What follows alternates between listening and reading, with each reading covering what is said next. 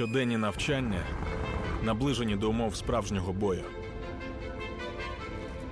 Ніхто не каже, що це легко. На війні перша помилка. Вона же остання. Ελληνική ραδιοφωνία, πρώτο πρόγραμμα και φωνή της Ελλάδας. Право на таку Τίτλος του σημερινού ραδιοφωνικού ντοκιματέρ «Η δράση του τάγματος Αζόφ». всього, до чого ти звик. Ну, майже від усього. Але цього вимагає на Μαριλένα Κοσουλού στη δημοσιογραφική ροή, Νίκος Ψωμιάδης στον ήχο, Θωμάς Σίδερης στο μικρόφωνο του πρώτου προγράμματος. своїми дарами смерті. Непомітно вийти з туману, знайти прихисток за стіною вогню. Кого важко вистежити, того неможливо зупинити. Ти можеш сам в цьому переконатися.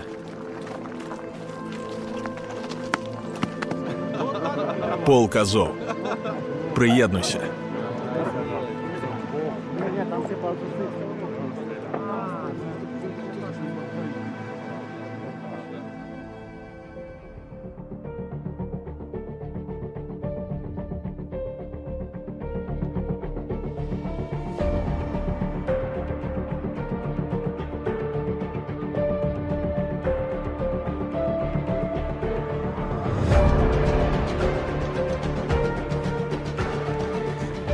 «25 Φεβρουαρίου 2022 και ο Βλαντιμίρ Πούτιν προβαίνει στην εξής δήλωση.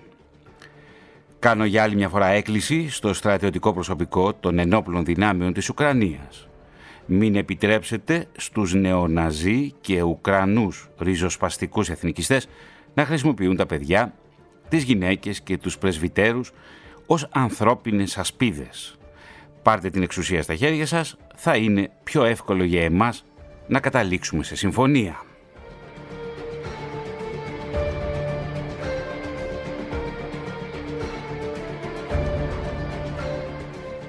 Λίγες μόνο ώρες αργότερα, ο Ρώσος Πρόεδρος θα προσπαθήσει να δικαιολογήσει την εισβολή της Ρωσίας στην Ουκρανία ως εξής, συνεχίζοντας πάντα στο ίδιο μοτίβο.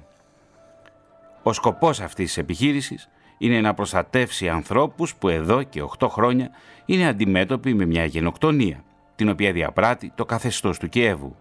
Για τον σκοπό αυτό θα επιδιώξουμε να αποστρατικοποιήσουμε την Ουκρανία, να δικάσουμε όλους όσοι διέπραξαν αιματηρά εγκλήματα εναντίον πολιτών, εν ολίγης να διώξουμε τους Ναζί.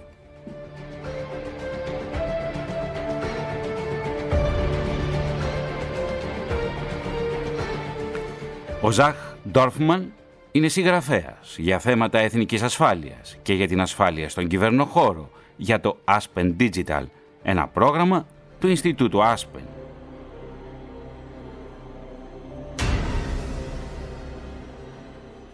Ο Ζακ Ντόρφμαν έγραφε πως από το 2015 και μετά η CIA ενισχύει τις νεοναζιστικές ομάδες της Ουκρανίας ως απάντηση προς τους φιλορώσους αυτονομιστές. Μάλιστα, ισχυρίζεται πως η CIA βρίσκεται πίσω και από την εκπαίδευσή τους.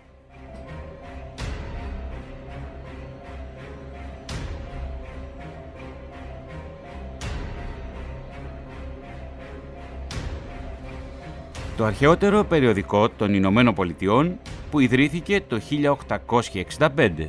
Μιλώ για το περιοδικό Nation. Είχε δημοσιεύσει πως το 2015 το Κογκρέσο ψήφισε νομοσχέδιο με μεγάλη οικονομική βοήθεια προς την Ουκρανία. Η τροπολογία που διατύπωνε απαγόρευση πώλησης όπλων προς το τάγμα ΑΣΟΦ τελικά αποσύρθηκε ως περίτη. Δημοσιεύματα για εκπαίδευση στελεχών του τάγματος από ομάδες νεοφασιστών των Ηνωμένων Πολιτειών σε αμερικανικά εδάφη έχουν κυκλοφορήσει επίσης τα τελευταία χρόνια. Παράλληλα, έχουν καταγραφεί ουκολίγες επιθέσεις σε ακτιβιστές για τα δικαιώματα των ΛΟΑΤΚΙ από μέλη των νεοναζιστικών ομάδων πολιτοφυλακής.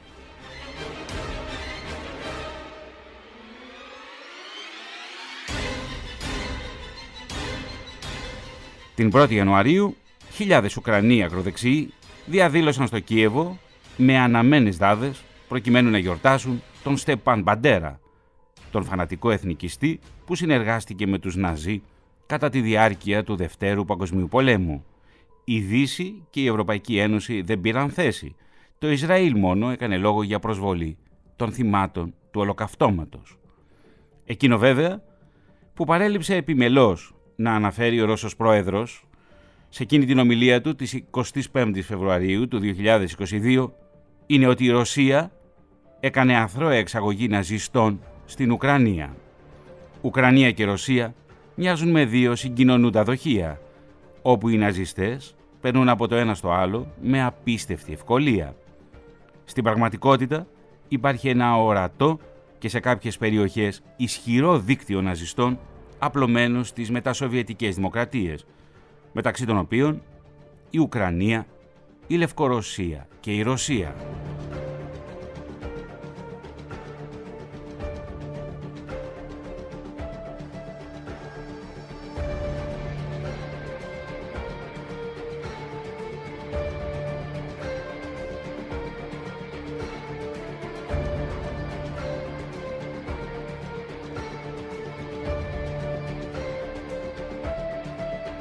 Όπως αναφέρει το παρατηρητήριο του Ινστιτούτου Ρόσα Λούξεμπουργκ Στρίφρουγκ και του Ινστιτούτου Χαλίφα Ιχλέρ, οι Ρώσοι νεοναζί διαδραμάτισαν σημαντικό ρόλο στο ουκρανικό ακροδεξιό κίνημα, παρόλο που η Ουκρανία βρίσκεται σε πόλεμο με τη Ρωσία.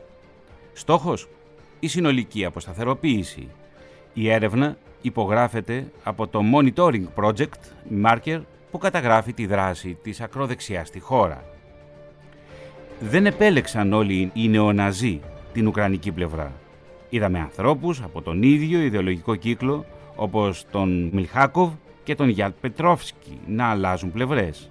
Ο Μιλχάκοβ αρχικά ήταν στις πορείες του Γιουρομαϊντάν και αφού πέρασε από τους κύκλους του Αζόφ επέλεξε να μείνει στη ρωσική υπεραλιστική ομάδα, αναφέρει ο ανεξάρτητος δημοσιογράφος Λεωνίτη Ραγκοζίν μιλώντας στο Μάρκερ.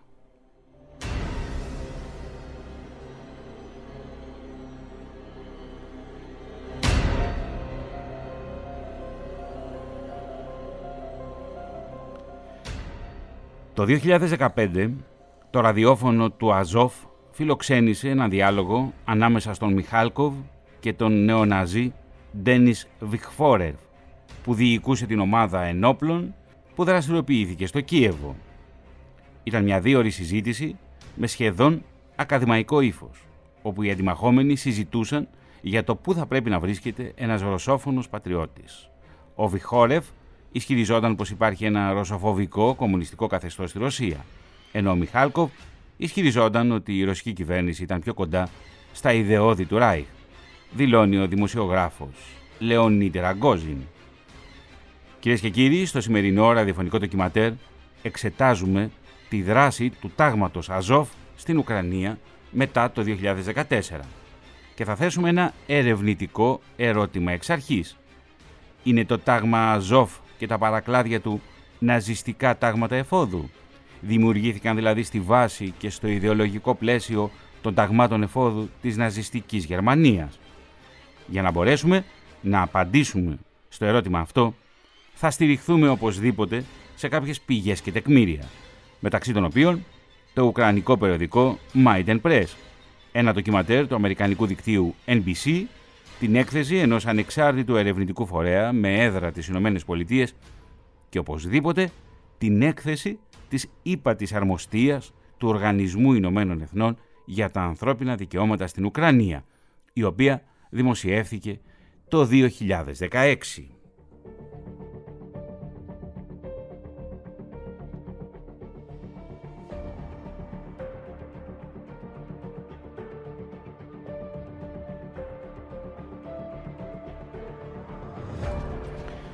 Για το κίνημα Euromaidan μιλήσαμε στο προηγούμενο ραδιοφωνικό ντοκιματέρ.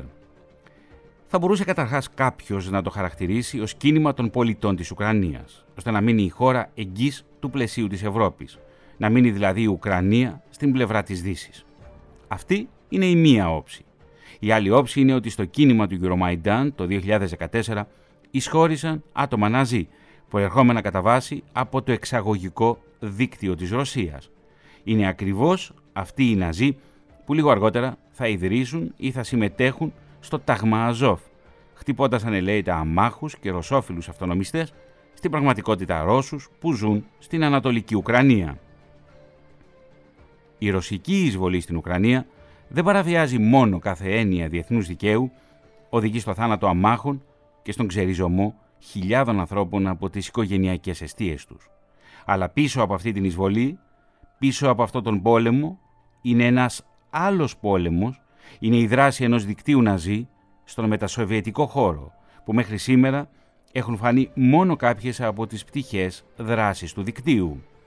Εγκλήματα σε βάρος αμάχων, εγκλήματα που άπτονται της διάκρισης φύλου, θρησκεύματος, εθνοτικής καταγωγής, αυτοπροσδιορισμού κλπ.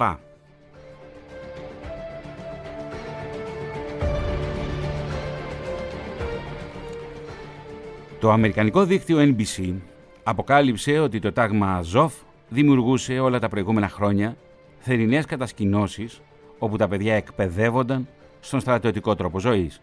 Στρατιωτική πειθαρχία, βολές με πυροβόλα όπλα, ρήψη χειρομβοβίδων. Όλα αυτά από 8χρονα και 9χρονα παιδιά. Το ντοκιματέρ ξεκινά με ένα 8χρονο παιδί από την Ουκρανία να λέει «Θα κατακτήσουμε τον κόσμο. Θάνατο στους κατοίκους της Μόσχας». Ο Σπάικ είναι ένας Ουκρανός φωτορεπόρτερ που κατάφερε να μπει στις θερινές κατασκηνώσεις του τάγματος Αζόφ. Είναι εκείνος που κατέγραψε για το NBC τις σκληρές εικόνες από τις πολεμικές κατασκηνώσεις. Η συντονίστρια του ντοκιματέρ μιλά με τον Σπάικ προκειμένου να περιγράψει τι ακριβώς είδε στην Ουκρανία το 2017. Το Spike είναι ψευδόνυμο. Δεν αποκαλύπτεται το πραγματικό όνομα του φωτορεπόρτερ που μπήκε στα θερινά camps του τάγματος Αζόφ. Πάμε λοιπόν στο ντοκιματέρ του NBC. Το ημερολόγιο δείχνει 2017.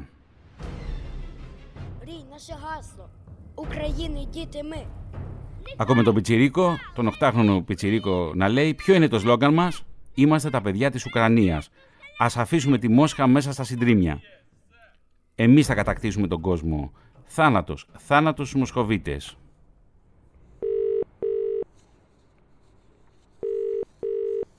Hello. Hi Spike, how are you? Γεια, γεια Spike, πώς είσαι; Είμαι καλά. I'm looking through the documentary you shot for us in Ukraine. Διερευνώ την περίπτωση να κινηματογραφήσεις για λογαριασμό του NBC στην Ουκρανία. Βασικά θα ήθελα να σε ρωτήσω να μας πεις κάποια πράγματα. Ερευνούμε για αυτά τα παιδιά στις κατασκηνώσεις, σωστά; on the outskirts of Kiev. Summer camps in Ukraine are common, but this one is much more. Pike είναι ένα κάποια παιδιά, μια κατασκήνωση που λειτουργεί με την ευθύνη ενός στρατιωτικού τάγματος στα περίχωρα του Κιέβου. Οι θερινές κατασκηνώσεις είναι διαδεδομένες στην Ουκρανία, αλλά αυτή εδώ είναι η πιο ακραία. Τα παιδιά παίρνουν μια εβδομάδα στην κατασκήνωση. Μαθαίνουν πατριωτικά τραγούδια, λαμβάνουν εκπαίδευση σε συνθήκες μάχης και συμμετέχουν σε προσωμιώσεις και αναπαραστάσεις μαχών. Τα παιδιά που είδες στα πλάνα, τουλάχιστον τα μισά από αυτά συνδέονται άμεσα με το τάγμα που αποκαλείται Αζόφ. Και ρωτάει η δημοσιογράφος του NBC, ποιο είναι το Αζόφ; Το Αζόφ είναι ένα αμφιλευγόμενο τάγμα της Ουκρανίας. Μετά την κατάληψη της Κρυμαίας, ο επίσημος Ουκρανικός στρατός δεν είχε αρκετούς στρατιώτες να ρίξει στη μάχη. Έτσι δημιουργήθηκαν τάγματα πολιτοφυλακής με την εθελοντική συμμετοχή πολιτών. Ένα από αυτά τα τάγματα είναι το Αζόφ, το οποίο συγκροτήθηκε μετά τον Νοέμβριο του 2014 και εντάχθηκε στην επίσημη εθνική φρουρά. Я цілий рік хотів в цей табір. І мої мрії здійснилися. He's incredible, Smolny. His his memory of patriotic uh, literature and poems was incredible. The kids live in tents, and sometimes they're woken up at 3 a.m. by fireworks or like uh, smoke grenades, you know. and they have to Οχτάχρονα get out και and εννιάχρονα παιδιά simulate συμμετέχουν στις θερινές κατασκηνώσεις του τάγματος Αζόφ από το 2014 και μετά. Η καταγραφή από το NBC γίνεται το 2017 και είναι δηλωτικό το πώς το τάγμα απλώνει τα πλοκάμια του μέσα στην Ουκρανική κοινωνία. Δεν είναι όμως μόνο το τάγμα, το τάγμα του Αζόφ, το πολεμικό σκέλος του, το σκέλος δηλαδή που συγκεντρώνει μαχητές.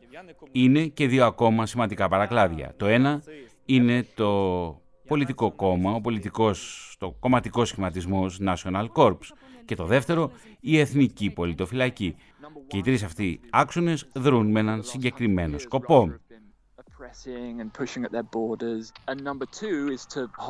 Κυρίως στην Ανατολική Ουκρανία. Και πάμε τώρα να ακούσουμε Bob Dylan και Masters of War. Come your masters of war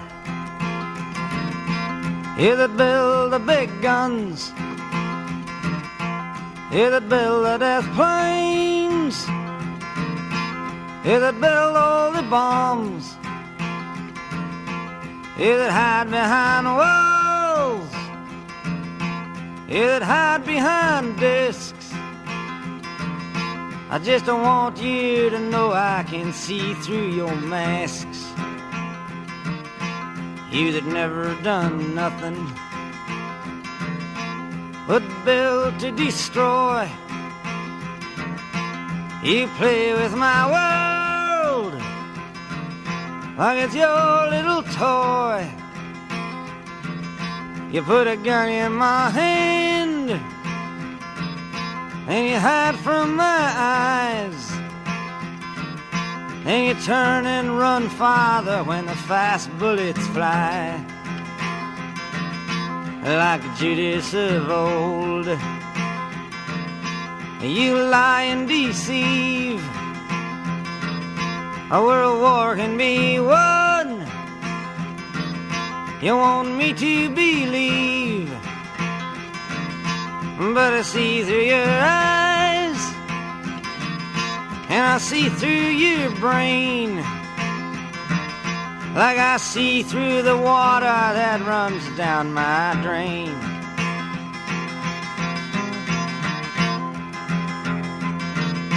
You fasten all the triggers for the others to fire. And then you sit back and watch when the death count gets higher. You hide in your mansion while the young people's blood flows out of their bodies and is buried in the mud. He's thrown the worst fear that can ever be hurled. Fear to bring children into the world. For threatening my baby, unborn and unnamed. You ain't worth the blood that runs in your veins. How much do I know? But to talk out of turn. You might say that I'm young. You might say I'm unlearned. But there's one thing I know. I'm younger than you. Even Jesus would never forgive what you do. Let me ask you one question. Is your money that good? Will it buy you forgiveness? Do you think that it could? I think you will find when your death takes its toll. All the money you made will never buy back your soul. And I hope that you die. And your death will come soon. I follow your casket by the pale afternoon. And I watch while you're down to your deathbed. And I stand over your grave till I'm sure that you're dead. Україну. Про це свідчить можливий повномасштабний нападу. Перший Україна вже кілька місяців у напрузі і очікуванні нападу Росії. Όταν αποφάσισα να ξεκινήσω την έρευνα για το τάγμα Αζόφ, Η πρώτη πηγή που εντόπισα ήταν μια αναλυτική έκθεση του ουκρανικού περιοδικού Euromaidan Press. Η έκθεση δημοσιεύθηκε στις 4 Νοεμβρίου του 2019 και νομίζω ότι δίνει μια συνολική εικόνα για το τι είναι αυτό το τάγμα από την Ουκρανική σκοπιά βεβαίως. Ο πόλεμος θα ερχόταν σχεδόν τρία χρόνια αργότερα η εισβολή της Ρωσίας στην Ουκρανία.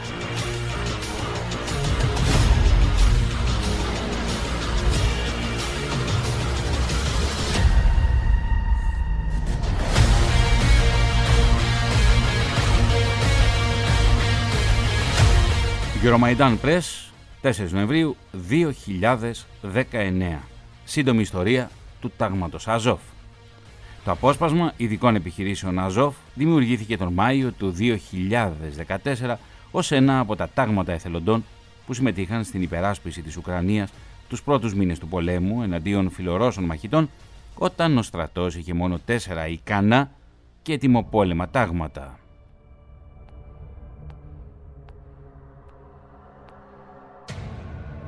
Τότε ο στρατός, ο επίσημος Ουκρανικός στρατός, είχε περίπου 2.000 με 4.000 στρατιώτες. Από την αρχή το Αζόφ ήταν και παραμένει μέρος της εθνικής φρουράς της Ουκρανίας υπό τη διοίκηση του Υπουργείου Εσωτερικών. Το Σύνταγμα πολεμούσε στο μέτωπο καθ' όλη τη διάρκεια του πολέμου από το 2014 έως και το 2019 που υπογράφει το Euromaidan Press την συγκεκριμένη έκθεση. Κυρίως στο νότο, κοντά στο λιμάνι της Μαριούπολης, στην ακτή της Αζωφικής θάλασσας.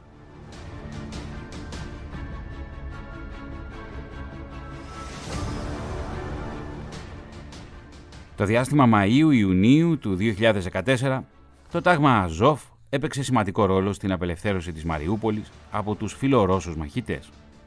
Το καλοκαίρι του 2014 συμμετείχε σε πολλές επιτυχημένες επιχειρήσεις των ενόπλων δυνάμεων της Ουκρανίας όπως η εκ νέου διεκδίκηση των πόλεων Μαριίνκα και εν μέρη του Ιλοβαΐσκ, το οποίο ωστόσο χάθηκε και πάλι σε μία από τις πιο αιματηρές μάχες του πολέμου στον Τον Μπάς.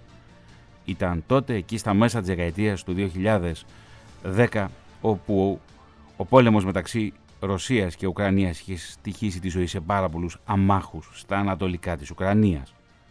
Τον Φεβρουάριο του 2015 το Αζόφ διεξήγαγε μία από τις πετυχημένες επιθετικές επιχειρήσεις στον συνεχιζόμενο πόλεμο, καθώς ανεκατέλαβε πολλά χωριά κοντά στη Μαριούπολη προκειμένου να προστατεύσει την πόλη από τους βομβαρδισμούς του ρωσικού πυροβολικού.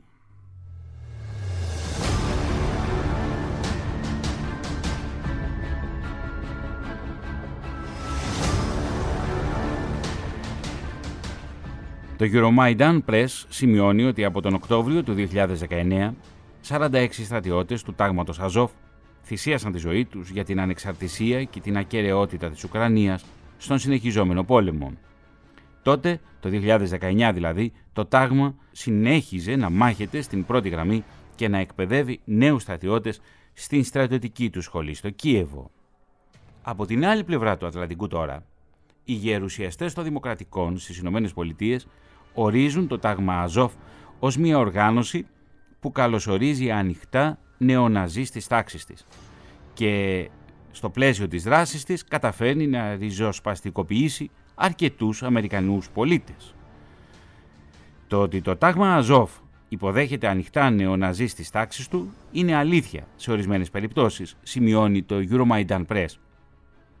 Πράγματι, αρκετά ριζοσπαστικά ακροδεξιά άτομα πολεμούσαν ή εκπαιδεύονταν σε αυτό το απόσπασμα. Ο Σερχή Κοροτκίχ, για παράδειγμα, πρώην διοικητής μιας από τις μονάδες του τάγματος, ήταν στο παρελθόν μέλος νεοναζιστικών οργανώσεων στη Λευκορωσία και τη Ρωσία.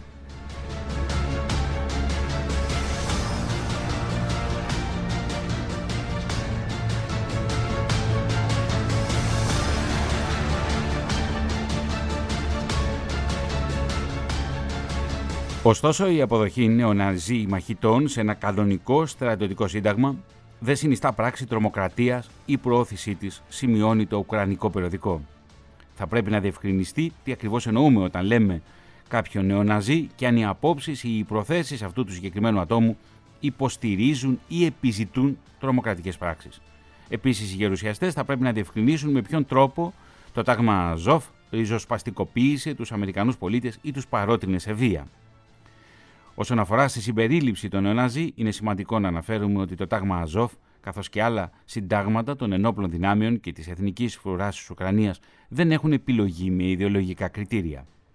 Ένα τάγμα της εθνικής φρουράς της Ουκρανίας δεν μπορεί να έχει καμία ιδεολογία ή να διευκολύνει να εγγραφούν δεξιοί ή αριστεροί ακτιβιστές ή φιλελεύθεροι. Ο Ιχόρ Λουτσένκο, πρώην μέλος του τάγματος Αζόφ και του Ουκρανικού Κοινοβουλίου, τονίζει στο Euromaidan Press ότι συνάντησε άτομα με διαφορετικές ιδεολογικές απόψεις μεταξύ του προσωπικού του τάγματος και ότι είναι προσωπική υπόθεση για κάθε θελοντή το τι ιδεολογία φέρει. Το θέμα της ιδεολογίας δεν ήταν σημαντικό για το Αζόφ όταν έκαναν πραγματικά πρακτικά πράγματα, δηλαδή όταν προέβαιναν σε πράξεις βίας. Слава Україні! Уже як десятий день триває повномасштабне вторгнення військ Російської Федерації. Маріуполь тримає оборону. Наші мужні, героїчні захисники відбили атаки з трьох напрямків. Οι ιδεολογικές απόψεις δεν μπορούν σε καμία περίπτωση να αποτελέσουν λόγο περιορισμού της ένταξης στο στρατό. Εάν έχετε συγκεκριμένες απόψεις, θα αρνηθεί ο στρατός να σας προσλάβει. Η ιδεολογία είναι προσωπική υπόθεση, όπως και η θρησκεία και ούτω καθεξής. Όσο για την εμπλοκή αλλοδαπών, αναφέρεται σε πολίτες άλλων χωρών, σε Αμερικανούς αλλά και σε Ευρωπαίους πολίτες οι οποίοι εντάχθηκαν στην πορεία από το 2014 και μετά στο τάγμα Αζόφ, ήταν μέλη διαφόρων εγκληματικών οργανώσεων. Ε, αυτό είναι ευθύνη της SBU, είναι η Υπηρεσία Ασφαλείας της Ουκρανίας. Και έχω μια ερώτηση σχετικά με το πόσο επαρκώς κάνουν τη δουλειά τους, λέει ο Ιχόρ Λουτσένκο στο Euromaidan Press. Підбито три танка, знищено чотири бойові броньовані машини, знищено піхоту противника. На підступах до міста наші воїни спалили колону військ Російської Федерації. Також сьогодні була спланована евакуація цивільного населення, так званий зелений коридор. Однак російські вбивці вкотре не стримали свого слова. Αυτό που συνέβη ωστόσο είναι ότι αρκετοί διοικητέ του τάγματο ανήκαν προηγουμένω σε δεξιέ ουκρανικέ μη κυβερνητικέ οργανώσει ή πολιτικά κόμματα. Φυσικά, οι εθελοντές με εθνικιστικό πολιτικό υπόβαθρο προτιμούσαν να υπηρετούν στο Αζόφ παρά σε άλλα αποσπάσματα, προκειμένου να έχουν κοντά τους και γύρω τους ομοειδεάτες, ανθρώπους δηλαδή που ασπάζονται την ίδια ιδεολογία. Αυτό είναι εξάλλου εξ ολοκλήρου εντός του νομικού πλαισίου λειτουργίας του τάγματος. Το γεγονός είναι η στενή σχέση του τάγματος με το πολιτικό κόμμα του Εθνικού Σώματος, του οποίου ηγείται ο πρώην διοικητής του Αζόφ, ενα ακροδεξιός εθνικιστής που υποστήριζε την υπεροχή της Άριας Φυλής. Αυτό το κόμμα, το οποίο γεννήθηκε και αναδύθηκε μέσα από το τάγμα Αζόφ, είναι που χτίζει ενεργά συνδέσεις με διεθνείς ακροδεξιούς κύκλους. Το τάγμα Αζόφ είναι ο κύριος άξονας και μετά είναι τα παρακλάδια. Είναι το πολιτικό κόμμα του Εθνικού Σώματος, το National Corps και είναι και η Εθνική Πολιτοφυλακή. Τώρα, вдарили артилерію в цьому напрямку, по якому повинні були рухатися цивільні. Αλλά ο Μπιλέτσκι έχει πίσω του Станом на сьогодні έναν працює πλούσιο βίο και μια πλούσια πολιτεία. Θα το ακούσουμε αμέσως μετά από το τραγούδι. This is War από τους 30 Seconds to Mars. які захищають сталеві воїни.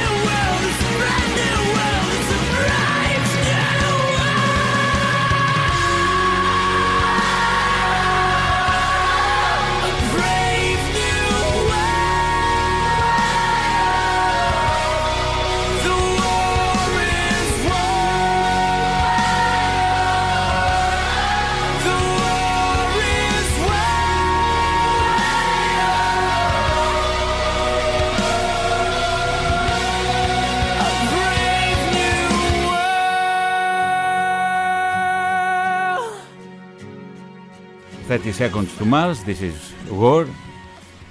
Σκέφτηκα σήμερα να ακούσουμε μόνο αντιπολεμικά τραγούδια και τώρα πάμε να δούμε το βίο και την πολιτεία του Μπιλέτσκι, του ανθρώπου δηλαδή που δημιούργησε το τάγμα Αζόφ.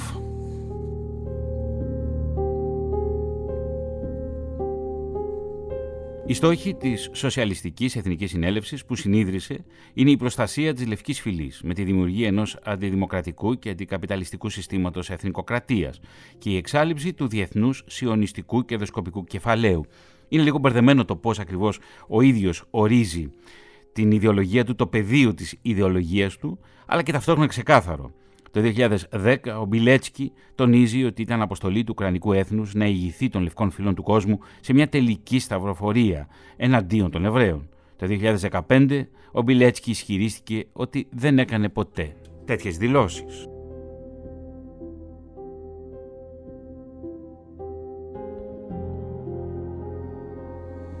Και επίσης δηλώνει ότι δεν είναι ρατσιστής ή αντισημίτης. Σε μια συνέντευξη που έδωσε εκεί γύρω στα 2017, εξήγησε ότι θεωρεί το Ισραήλ και την Ιαπωνία ως πρότυπα για την ανάπτυξη της Ουκρανίας. Τώρα, εξηγώντας την ιδεολογία του κόμματος, του κόμματος που συνδέεται με το τάγμα Αζόφ, του National Corps, η γραμματέας επί των διεθνών θεμάτων, ο Λένας Σεμένιακα, τονίζει ότι επικρίνουν τόσο τη Ρωσία όσο και τη Δύση που απαιτούν να μετατρέψουν την Ουκρανία σε αντικείμενο διεθνών σχέσεων και διαδικασιών. Αυτές οι απαιτήσεις προέρχονται τόσο από την Ανατολή όσο και από τη Δύση και σκοπεύουμε να τις αντιμετωπίσουμε. Αν και τέτοιες δηλώσεις δεν περιέχουν τίποτα το εγκληματικό και το νομικά επιλήψιμο, σημειώνει το Euromaidan Press, το κόμμα είναι ξεχωριστό από το τάγμα, το οποίο αποτελεί ένα απόσπαστο μέρος της εθνοφρουράς της Ουκρανίας. Ανεπίσημα το κόμμα μπορεί να χρησιμοποιήσει ορισμένα άτομα από το προσωπικό του τάγματος προκειμένου να εκτελεί τους πολιτικούς του σκοπούς. Αυτό συνέβη όταν ορισμένα από τα μέλη του Ουκρανικού κόμματος National Corps αναζήτησαν και στρατολόγησαν Αμερικανούς ριζοσπάστες από οργανώσεις που αργότερα διέπραξαν πράξεις βίας στους δρόμους των ΗΠΑ. Και εδώ είναι το σημείο τομής όπου το δημοσίευμα του Euromaidan Press συνδέεται με την έκθεση της ερευνητικής ομάδας Bellingcat που έκανε μια αναλυτική και νομίζω εξαιρετική έκθεση όσον αφορά την δράση του τάγματος Αζόφ. Η ερευνητική λοιπόν ομάδα του Bellingcat που διεξάγει πληροφορίες ανοιχτού κώδικα δημοσίευσε μια εκτενή αναφορά σχετικώς με την προσχώρηση Αμερικανών εξτρεμιστών στο τάγμα Αζόφ.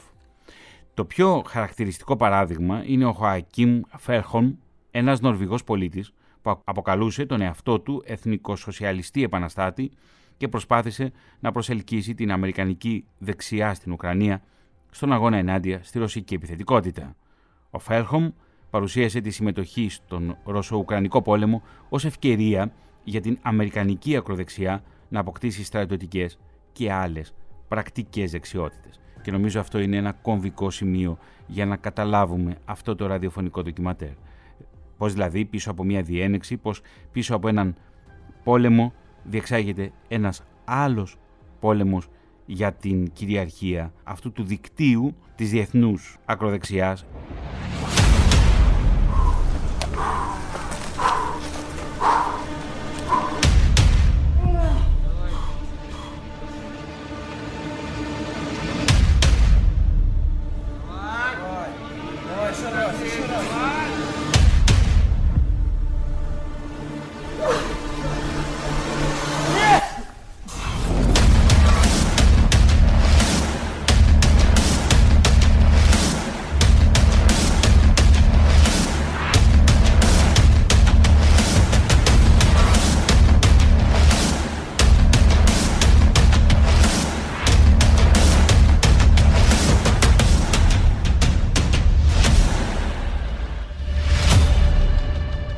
Τον τρόπο, ισχυρίζεται η έκθεση Bellingcat, το Ουκρανικό κόμμα National Corps προσπάθησε να αναπτύξει το διεθνές δίκτυο ακροδεξιών ριζοσπαστών του. Η Ολένα Σεμένιακα, που σας είπα ότι είναι γραμματέας επί των διεθνών σχέσεων του κόμματος, αναγνώρισε τις επαφές με το αμερικανικό κίνημα Rise Above και είπε ότι τα μέλη του ήρθαν στην Ουκρανία προκειμένου να μάθουν πώς να δημιουργούν τάγματα νεολαίας με τον τρόπο που τα έχει αναπτύξει το τάγμα Αζόφ. Η έκθεση της Bellingcat αναφέρει επίσης ότι στα ραδιοφωνικά της podcast το τάγμα Αζόφ πήρε συνεντεύξεις από πολλούς ξένους ακτιβιστές, ορισμένοι από τους οποίους διέπραξαν ρατσιστικά εγκλήματα ή καλούσαν τους πολίτες να προβούν σε πράξεις βίας. Ένας από αυτούς είναι ο Άντριου Ονεζχούκ, ήταν συνδεδεμένο μέλος ενός δικτύου. Το δίκτυο αυτό ταυτοποιήθηκε με πολλαπλούς ρατσιστικούς φόνους στις Ηνωμένες Πολιτείες. Μια άλλη περίπτωση, όπως σας είπα, είναι και ο Χοάκιμ Φέρχομ, αυτός ο Νορβηγός, ο αυτοαποκαλούμενος εθνικός σοσιαλιστής επαναστάτης. Το τάγμα Αζόφ και το πολιτικό κόμμα του Εθνικού Σώματος National Corps είχαν πράγματι επαφές με άτομα που κάλεσαν για βία, που έκαναν προσκλήσεις δημόσια μέσα από τα μέσα κοινωνικής δικτύωσης ή διέπραξαν εγκλήματα βίας.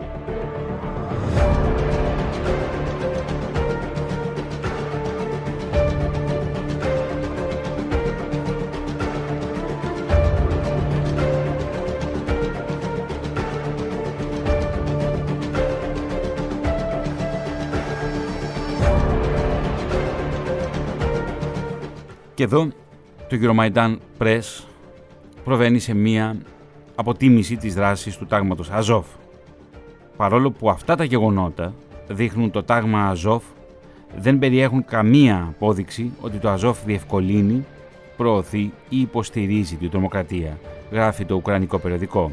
Ανάμεσα στα μέλη περιλαμβάνεται και ένας μεγάλος αριθμός μελών που είναι άνω του μέσου όρου δεξιών ή ακροδεξιών απόψεων, αλλά δεν αποτελείται εξ ολοκλήρου από αυτούς.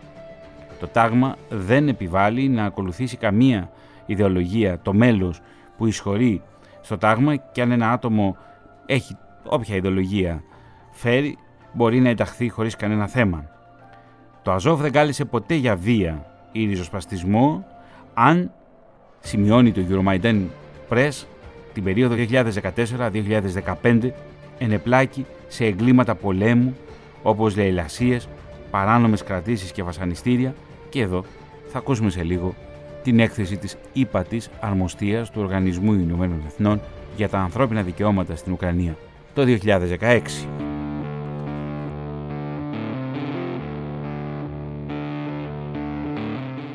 Всі ми маємо розуміти, що на сьогоднішній день ситуація на фронті та вдовж наших кордонів з Російською Федерацією та Республікою Білорусь вкрай напружена. Ми всі маємо готуватися до найгіршого сценарію розвитку подій. Тому основна мета сьогоднішнього вишколу спрямована на те, щоб зберегти життя та здоров'я цивільних громадян, які мешкають в Маріуполі та прифронтовій зоні. Ми продемонструємо майстер-класи з парамедицини до медичної швидкої допомоги, які будуть розгорнуті в тому напрямку. Навчальна точка позаду вас, змінної безпеки. Позаду мене дії в екстремальних ситуаціях, що має мати кожен Και εδώ ακούμε ένα προπαγανδιστικό βίντεο του τάγματος Αζόφ τώρα κατά τη διάρκεια της ε, εισβολής της Ρωσίας στην Ουκρανία καθώς η Ρωσία σφυροκοπά στόχους στην Ουκρανία το τάγμα Αζόφ μέσα από τα μέσα κοινωνικής δικτύωσης προπαγανδίζει τις θέσεις του. Άλλωστε είναι ενταγμένο και στον εθνικό στρατιωτικό κορμό της Ουκρανίας.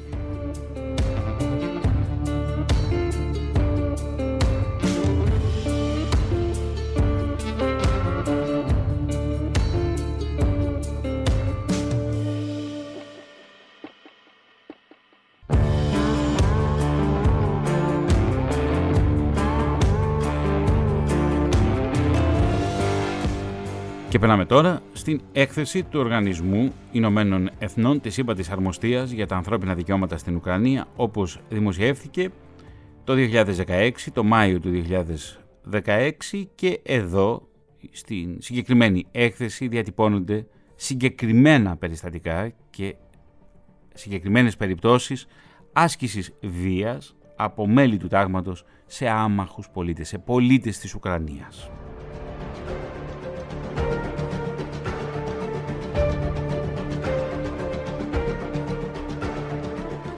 Έκθεση λοιπόν για τα ανθρώπινα δικαιώματα.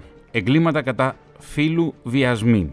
Γράφει λοιπόν ο Οργανισμός Ηνωμένων Εθνών στην έκθεσή του το 2016.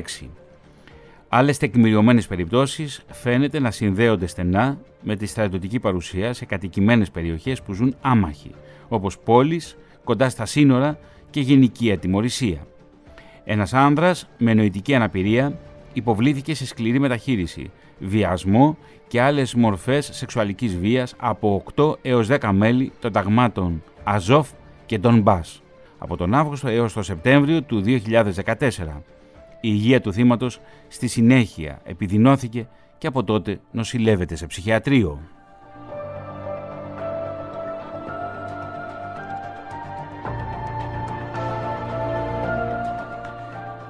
Λογοδοσία και απονομή δικαιοσύνης. Σημειώνεται λοιπόν στην έκθεση του ΟΗΕ. Ένας κάτοικος της Μαριούπολης συνελήφθη από τρεις στρατιώτες του τάγματος Αζόφ για την υποστήριξη της λαϊκής δημοκρατίας του Ντόνετσκ. Αυτός μεταφέρθηκε στο υπόγειο της αθλητικής σχολής νούμερο 61 στη Μαριούπολη, όπου κρατήθηκε μέχρι τις 6 Φεβρουαρίου του 2015. Ανακρινόταν και βασανιζόταν διαρκώς. Παραπονέθηκε ότι του πέρασαν χειροπέδες και τον άφησαν κρεμασμένο από μια μεταλλική ράβδο. Άλλα βασανιστήρια που υπέστη ήταν ηλεκτροσόκ, τεχνητός πνιγμός και αλλεπάλληλα χτυπήματα στα γεννητικά όργανα. Κατά τη διάρκεια των βασανιστήριων, το απέσπασαν ομολογία ότι μοιράστηκε πληροφορίες με ένοπλες ομάδες αυτονομιστών για τις τοποθεσίες των κυβερνητικών σημείων ελέγχου. Μόνο στις 7 Φεβρουαρίου μεταφέρθηκε τελικώς σε τμήμα της κρατικής ασφάλειας SBU της Μαριούπολης, όπου κρατήθηκε επισήμως σημειώνεται στην έκθεση του Οργανισμού Ηνωμένων Εθνών για τα ανθρώπινα δικαιώματα στην Ουκρανία.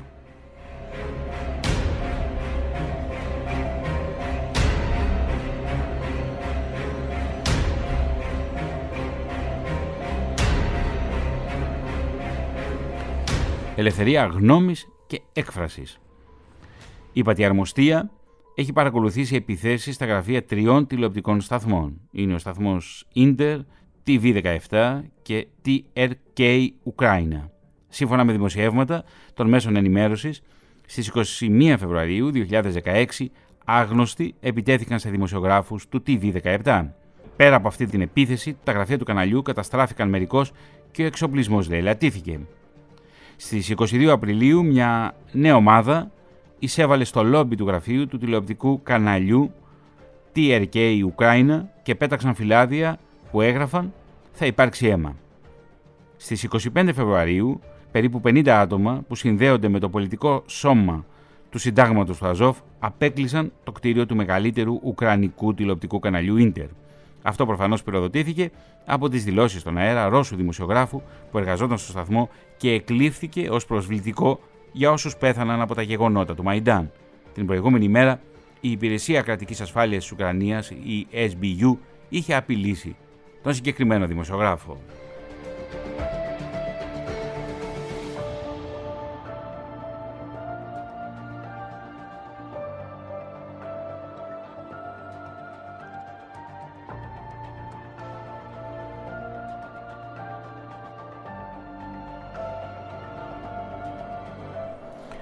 Και στο σημείο αυτό θα ακούσουμε μέσα από τα βίντεο που αναρτά το τάγμα Αζόφ κατά τη διάρκεια της ρωσικής εισβολής στην Ουκρανία, τον Ντένις Προκοπέγκο. Είναι ταγματάρχης του τάγματος Αζόφ. Το βίντεο κοινοποιήθηκε στις αρχές Μαρτίου του 2022.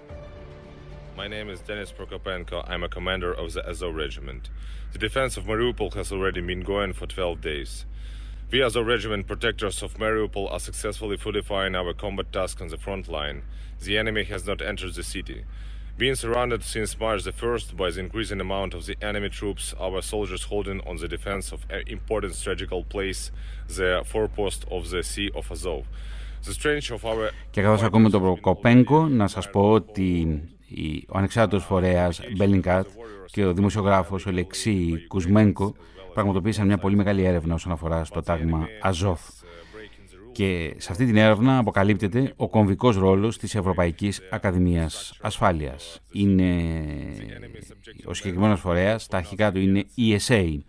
Από το 2016, η Ευρωπαϊκή Ακαδημία Ασφάλειας, μια εταιρεία με έδρα την Ευρωπαϊκή Ένωση, προσφέρει προηγμένα προγράμματα εκπαίδευσης για επαγγελματίες ασφάλειας, επιβολής του νόμου και στρατιωτικών υπηρεσιών. Παρέχει εξελιγμένη εκπαίδευση προσανατολισμένη στην εφαρμογή μάχης σε στοιχεία του αμφιλεγόμενου τάγματο Αζόφ της Ουκρανίας, το οποίο έχει ενσωματωθεί στην Ουκρανική Εθνοφρουρά στη Μαριούπολη, σημειώνεται στην έκθεση του Μπέλιγκατ. Μια μεγάλη ομάδα από την Ουκρανία, που αποτελείται τουλάχιστον εν μέρει από βετεράνους του Αζόφ, μαζί με πιθανά μέλη του κινήματος και άλλους ακροδεξιούς ακτιβιστές, έλαβαν ειδικές δραστηρι... συμμετείχαν μάλλον σε ειδικές δραστηριότητες όπως εκπαίδευση στο εκπαιδευτικό κέντρο της ESA στην Πολωνία. Μεταξύ της εκπαίδευσης που έλαβαν, κατά διάρκεια μάλλον αυτής της εκπαίδευσης, ε, εκπαιδεύτηκαν στη χρήση πυροβόλων όπλων πολεμικής τακτι... τακτικής και ανάμεσα σε αυτούς είναι και επιφανή, σε εισαγωγικά στο βάλουμε αυτό, μέλη, ακτιβιστές ακροδεξιών οργανώσεων στην Ουκρανία που συνδέονται με επιθέσεις ή παρενόχληση Ουκρανών Ρωμά, ατόμων της ΛΟΑΤΚΙ κοινότητας και ακτιβιστών για την υπεράσπιση ατομικών και κοινωνικών δικαιωμάτων.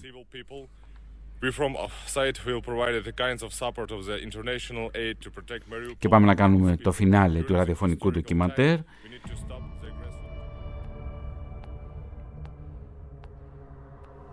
Αν και ο Διευθύνων Σύμβουλος της Ευρωπαϊκής Εταιρείας Ασφάλειας της ESA ανέφερε στο Bellingcat ότι η εταιρεία θα αρνηθεί την εκπαίδευση σε ετούντες που υποστηρίζουν ακροδεξιές ιδεολογίες ή και έχουν δεσμούς με βίες υπερεθνικιστικές οργανώσεις, αρκετοί οι οποίοι εκπαιδεύτηκαν στην Πολωνία, αρκετοί Ουκρανοί εθνικιστές που εκπαιδεύτηκαν στην Πολωνία, συνδέονται με τέτοιου είδους οργανώσεις και είναι φορείς τέτοιων ιδεολογιών. Σε ορισμένες περιπτώσεις, οι εκπαιδευόμενοι είναι μέλη υπερεθνικιστικών οργανώσεων και άλλοι μέσα στο δημόσιο βίο τους έχουν κοινοποιήσει δημοσίως πολλές φωτογραφίες και καταγράφονται να δίνουν ναζιστικούς χαιρετισμούς ή έχουν εμφανή τατουάζ που υποδηλώνουν υποστήριξη σε κινήματα και κόμματα που υποστηρίζουν την υπεροχή της άριας φυλής, δηλαδή, κυρίες και κύριοι, πρόκειται αμυγός για ναζιστικά μορφώματα.